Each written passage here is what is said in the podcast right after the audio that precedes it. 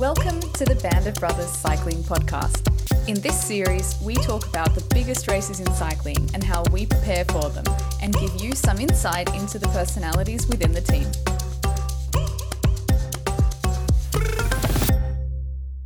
Hi, everyone, and welcome to our post Roubaix episode of the Band of Brothers podcast.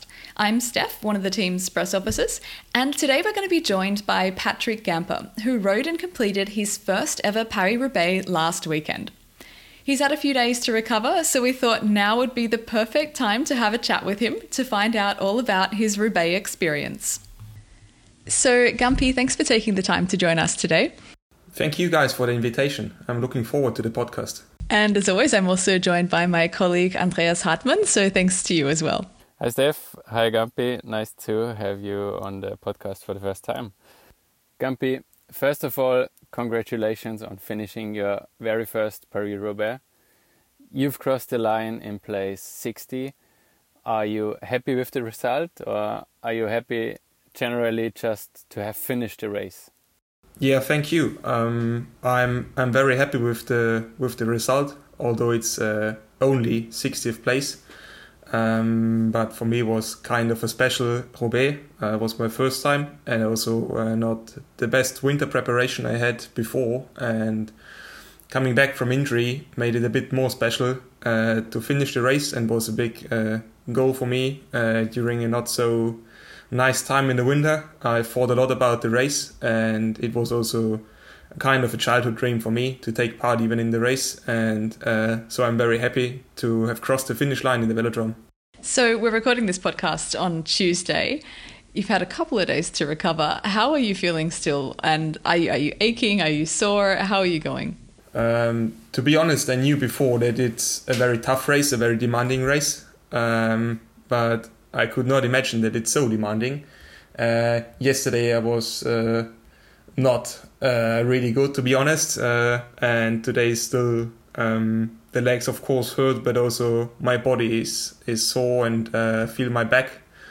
Um, it's for sure not the most healthiest thing to do, um, but yeah, surprisingly I have no blisters on my hands, uh, which was my biggest concern. Um, so at the moment, it's still the, the lower back that uh, is the sorest thing in my body.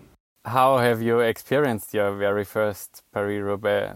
Did you have any expectations, like from a young age, for example, when you watched the race on TV?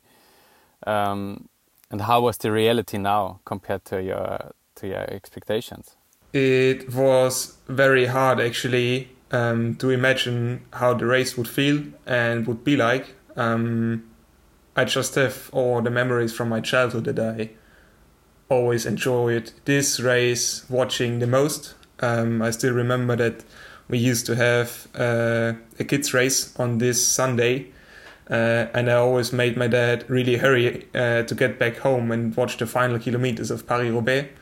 Uh, and still be able to to see some uh, some winning moves uh, and and see all the heroes on TV and I've also watched it uh, in 2018 live after under 23 Tour of Flanders. Um, and it was always like kind of a dream to take part of the race because all the, the guys participating they they seem to be real warriors. Um, but still, I tried like to go into the race without any expectations about um, about uh, a place or or what the race would, would be for me because it's uh, difficult to to um, uh, to expect something from a race where you have so much influences that you cannot really um, do anything with crashes and punctures and that stuff. Um, so I just try to go out, do my best, and enjoy it the most possible. Have you heard any crazy stories about the race from other riders or teammates? Oh, I heard really a lot of crazy stories before. It is, um, it makes you feel a bit like scared and wonder what you're going to do on that Sunday. To be honest, um, because like it's it's a race no like no other, and and you hear like all the the big stories, of course, from from the guys who are winning it, but also like I think each rider can tell you like a different story from that race and it feels like you have 180 races, but actually it was just one race on on that Sunday, and uh, I think that's also the the beauty of the race. Um, like I heard stories from spectators stealing bikes from from uh, after a bike change. I heard stories from like coming back after five crashes. I heard so many different stories, and uh, yeah, it makes it also a bit nervous to be honest. And did uh, did all those stories fit to your to your personal experience now? Um, I can confirm now after my first participation that it is a crazy race. Um, it is there is so much going on in this race. It's really unbelievable. You have like 260 k's, but it's never boring and time is flying actually because you're always busy and there is always going something on. Um, but to be honest, I had I had a very good race. I had one puncture in the after the last sector, second last sector, um, and that was it for me. So I had no crash. I, I had really smooth race, um, which I'm very happy about. So I just could give it give it uh, my best and like just empty the tank uh, until the finish line. And uh, I'm very happy that I had the chance to do that. And for me, the best thing about was that even though I was then dropped in the end, but I, I could really enjoy the race and enjoy the spectators cheering on us. Um, and that was for me a real uh, good experience. Now, you mentioned this nervousness that you had in the lead up to the race because of all these crazy stories that you heard from your teammates. I'm curious, when you did the recon beforehand on the Thursday, did that take away some of the nervousness that you felt of course, a recon's never going to be the same as a race situation? Or did it have the opposite effects and kind of provide more tension? Because then you realize this is real, I'm really going to do this race. Uh, it definitely did not take away any tension. It was more building up it because when we did the recon, uh, all the cobbles were covered in mud. It was wet, it was slippery, and I could not imagine to race uh, in conditions like this. And I was just hoping and praying that the cobbles would dry up, with which they what they eventually did. Hope luckily. Um, but yeah, it was when you see the roads like how small they are, even like the lead into the cobbles. Uh, I was getting a bit like nervous and thought like this is gonna be a real mess on Sunday, uh, and it was. Um, and yeah, it, it is it is strange to describe somehow also because this race is not only special for spectators but also for us riders because um, for sure you have a lot of race days in in the year in your career and you can get easily into kind of a routine. And it's not like we would be especially nervous before uh, before races anymore um, because we are kind of used to it. It's our job. It's our, our daily life. Um, but at this race, you can feel it's like a special tension uh, within the riders group, within within the staff, within mechanics. Um, everybody tries to give it their best, and and yeah, has this tension before the the race even starts. There are some Roubaix veterans on the team, like Nils or Marco, for example. Which tips have you got from your teammates and from them ahead of the race? Um, unfortunately, Nils was a bit sick before the race, um, so he did uh, not not join our group um, the few days before the race um, to avoid any any sickness for the other riders. Uh, but I talked a lot with Marco Haller, and it was his tenth time already now uh, doing the race, which is pretty impressive. And he had some good results. He won the race with with Colbrelli uh, two years ago, um, so he really knows about the race and has a lot of um, a lot of knowledge uh, how to approach it. And I was very very glad that he he spoke openly with me and gave me a lot of advice. It was, uh, for example, you can always have a look on on the VeloView on the road book. Um, you can see the road also in real, but uh, for example, he told me it's the one crucial point already 10k before the first sector because the road narrows and uh, you have to be right in front there, otherwise, you have no chance to enter somehow in front. Uh, that's like small details um, that that you cannot see on any website or road book. Um, that's just experience uh, that helped me really a lot. And so, in addition to talking with your teammates to get tips for the race, what was your preparation like for Roubaix in terms of training or specific things that you did in training in the lead up to the race or even during the winter months? Um, yeah, a bit of a funny question now for me actually, because uh, in the winter months normally uh, all the riders are really already full gas preparing, doing training camps, uh, trying to get in the best possible shape to this to this race, uh, because this this race here, like Roubaix and also the weeks before in, in Belgium, uh, for classics riders most important uh, period in the year. But for me, my winter looked a bit different. I had a crash uh, last October in Münsterland Giro, and I ripped my my ligaments in my right hand uh, of the thumb. Uh, had to perform surgery, and unfortunately it was a second surgery. Um, and it took me then until end of January to get rid of a full cast. Uh, so I spent the whole winter on the rollers on the TT bike, and had kind of special preparation for this for this year. And I started to ride outdoors, doing properly trainings only by the first of February, so a bit more than two months ago. Um, and from that point on, it was somehow like uh, uh, trying to speed up the preparation um, and trying to get still in the best possible shape to this Sunday here uh, which worked out actually quite well, or surprisingly well uh, in hindsight, um, because uh, that was also why I could not have any expectations with my preparation. Beside the physical preparation for the race, the bike setup is a really big topic there. Which adjustments had to be made on your Roubaix bike? Saddle, double tape on handlebars, things like that. Um, we are really lucky in the team to have specialized as, as equipment partner um, because the setup is already so good that there is very little room for improvement for each rider. Um, I use the Roubaix bike, as you said, and it, it is already that high level um, that I just cope with the position of my road bike. Um, and then I didn't even use uh, I didn't even use the double tape uh, on the handlebar. I just went with normal handlebar, um, and then the only thing that remains uh, to improve is the tire pressure. Um, and I think we got that pretty right because we had uh, we had some some punctures that are un- unavoidable, but I think still we did we did it quite good.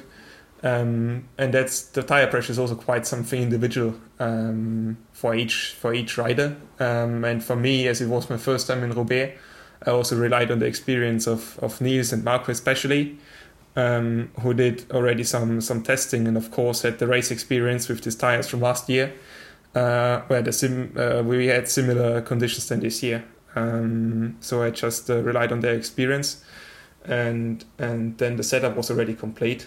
Um, that's the thing that actually you don't do a lot of tweaks before the race because all the preparation goes already in the months and years before. So the first time I tried these tires was uh, already a year ago at the tire testing I did uh, for Specialized.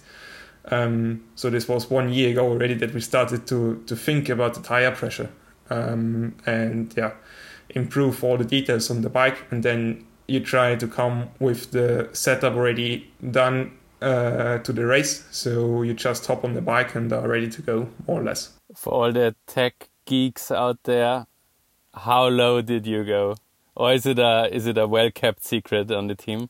Um, I, I think I'm allowed to tell you. Um, I used 4.3 and 4.5 uh, bar in my in my tires.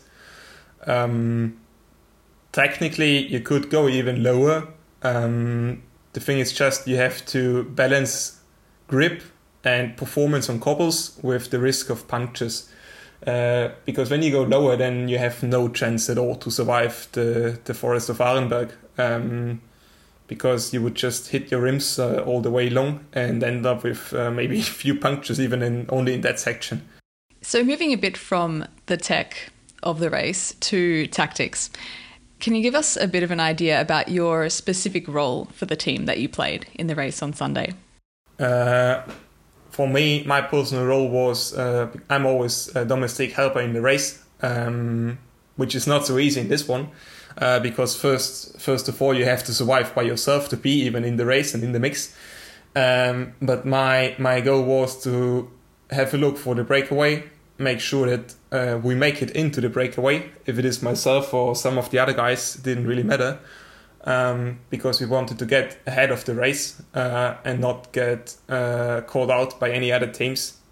Um, we worked out pretty well, uh, and then my my goal was or my task was to bring the guys into the first sectors and then also into the sector before Arenberg, um, which I managed to do, and I'm pretty happy about that.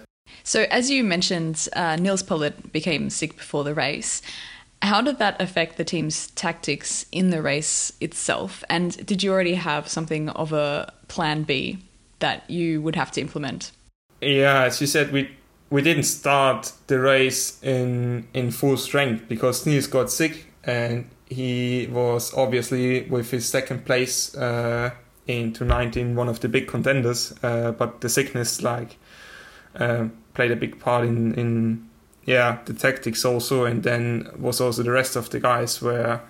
Uh, not at their best and still recovering from the unfortunate crash in Tour of Flanders. Um, so we had to make up some yeah we had to be flexible in the race uh, and that's why also we tried to go in the breakaway uh, to be ahead of the race and and then do the best possible we can um, from from the bunch and stay with the best. Uh, but yeah we had to admit already before the race that we are not in full strength and we knew kind of that we possibly it was kind of yeah would be a big surprise if somebody of us could could stay in the wheel of of Van Aert if he goes full flat out, uh, because we just started with a bit of a disadvantage, I guess. Um, you've already told us that Sunday was obviously a very tough day uh, on the bike, but if you could pick one moment, which was the toughest moment of the race on Sunday? Oh, that's that's hard to say because you just basically you get you get to this race and you know already you go full gas for five and a half or six hours. Um, but for me, it was for me the hardest moment was also was also Arenberg, um, to be honest, because um, because my job started already before, so I had to go full already before these sections, and and I go into the sections at my limit actually already. Um, and then it's hard like to push through because you know you cannot get dropped there because if you get dropped there you're out of the race anyway. Um, so it was just like doing my job as best as I can and then back into survival mode. Um, but survival mode is actually not that funny for, for Forest of Arenberg, to be honest. And now tell us, what was your absolute favorite memory during the race, if you can pick one? Um, sounds a bit strange now, but for me, the favorite memory was when I was dropped. Then in the end, uh, was the first time like I had time to like take a look up and not focus on the on the back wheel of the man in front of me and just enjoy and and yeah recognize actually also all the spectators who are cheering there. And I hear people shouting even my name and then you see the passion of the fans for this race. And this was also the exact same spot I was watching the race uh, a few years ago with my with my parents. So this was actually also a nice memory there. Um, this was this was a good moment for me also to recognize and and see then uh, where I am and um, all the way I, I had to go until uh, I could finally be part of this race. My favorite memory was uh, when I got dropped. There's something you won't hear very often from a pro cyclist, I think. No, no, it sound it sounds strange, but it yeah, it made made it somehow possible, like uh, to to enjoy all all all the fans along. And then it was also the, the, the way like I was also hoping to be honest to finish the race because it's not uh, not an easy race to finish.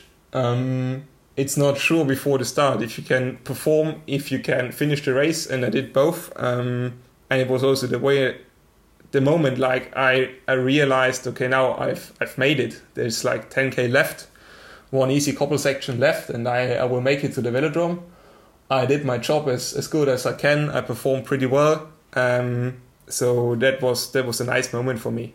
And then in the end, that moment when you enter the velodrome, can you describe that feeling? It looks like everyone is fighting until the finish line, like in no other race. um, even when it's a sprint for position 30 or 40. Yeah, yeah, it is. It is. Uh, you don't see it very often in other races that pro cyclists would sprint for place 30, 40, or even 50. Um, but in this race, I think everybody is then proud to tell uh, his friends, family at home, I did Paris Roubaix and finished on uh, whatever place. Uh, and it's it's really fighting until the line for everybody. I think this is also one of the few races where you see people really fighting to get to the finish, and even if they are out of time limit, they don't mind. They they keep on riding.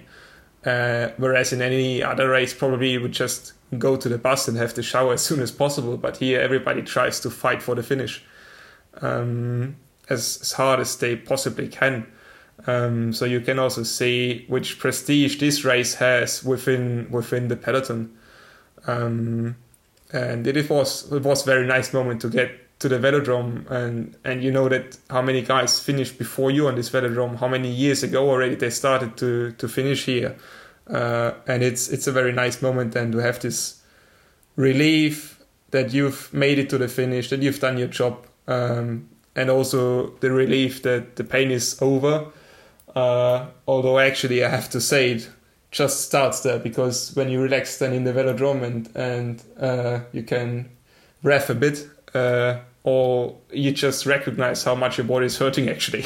So when you say things like that, it's no wonder that uh, Van der Poel uh, made a quote after the race in which he said that he has this intense dislike of Roubaix, but then after he won, which is understandable, he came to like it a little bit more.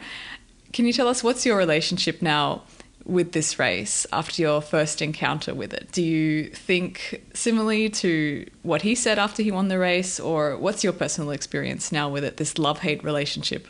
I can definitely uh, understand him why he said it, uh, and I can I can also say for myself it's it is a strange feeling because you have it's just a lot of pain and it's it's not a nice race actually to do because it's yeah it's crazy rude and it's crazy what you do to your body and not especially comfortable. I have to I have to admit, um, but still you have so many good feelings. You have you you enjoy it. Then on the other hand, so much, and yeah, I think it it comes down to this uh, to this weird thing that all professional cyclists have. Like you somehow enjoy also the pain and you really embrace it and. Uh, because it's also not much joy if you do uh, 5,000 altitude meters climbing stage in a Tour de France. Uh, so uh, there's also a lot of pain. Uh, it's just that Roubaix is a bit more of pain maybe and a different kind of pain, uh, but it's definitely this love-hate relationship. Um, but for me, it is. I came to the velodrome. I was in a lot of pain. I was not really good. Like everybody was, everyone was like cheering at me, but still like everything was hurting in my body.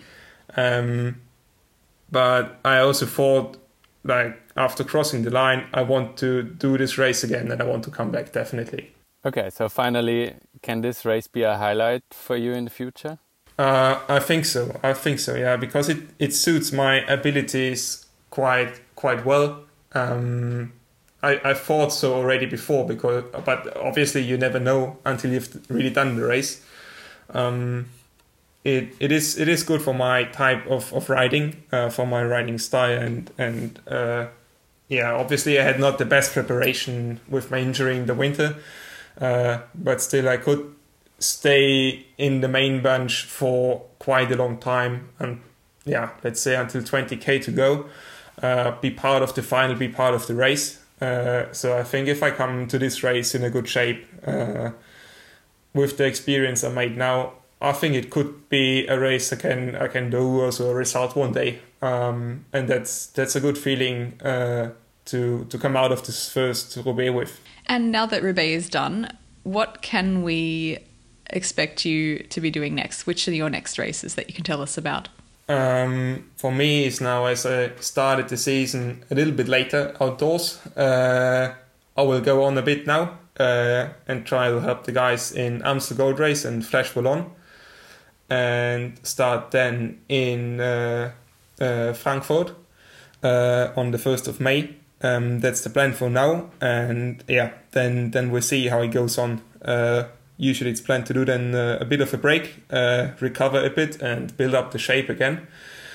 and start then again with Tour of, no- Tour of Norway. Um, but first of all, I think we'll take one or two days off now. Uh, still do only short rides and try to get ready on Sunday for the next big one. Okay. So, thanks very much for taking the time out of your Roubaix recovery to chat to us today. I'm sure our listeners gained a few interesting insights into what it was like to actually do the race. Um, so, thanks very much, Gampi. Thank you very much. I enjoyed it a lot. Thanks for, for welcoming me. And uh, Andreas, thanks to you as well, as always. Yeah, thanks, Steph, and uh, thanks for taking the time, Gampi. See you in Frankfurt. Thank you. Looking forward to it already. And as usual, a big thanks to our listeners as well for joining us. We trust you enjoyed our special Roubaix episode and be sure to stay tuned for the next one.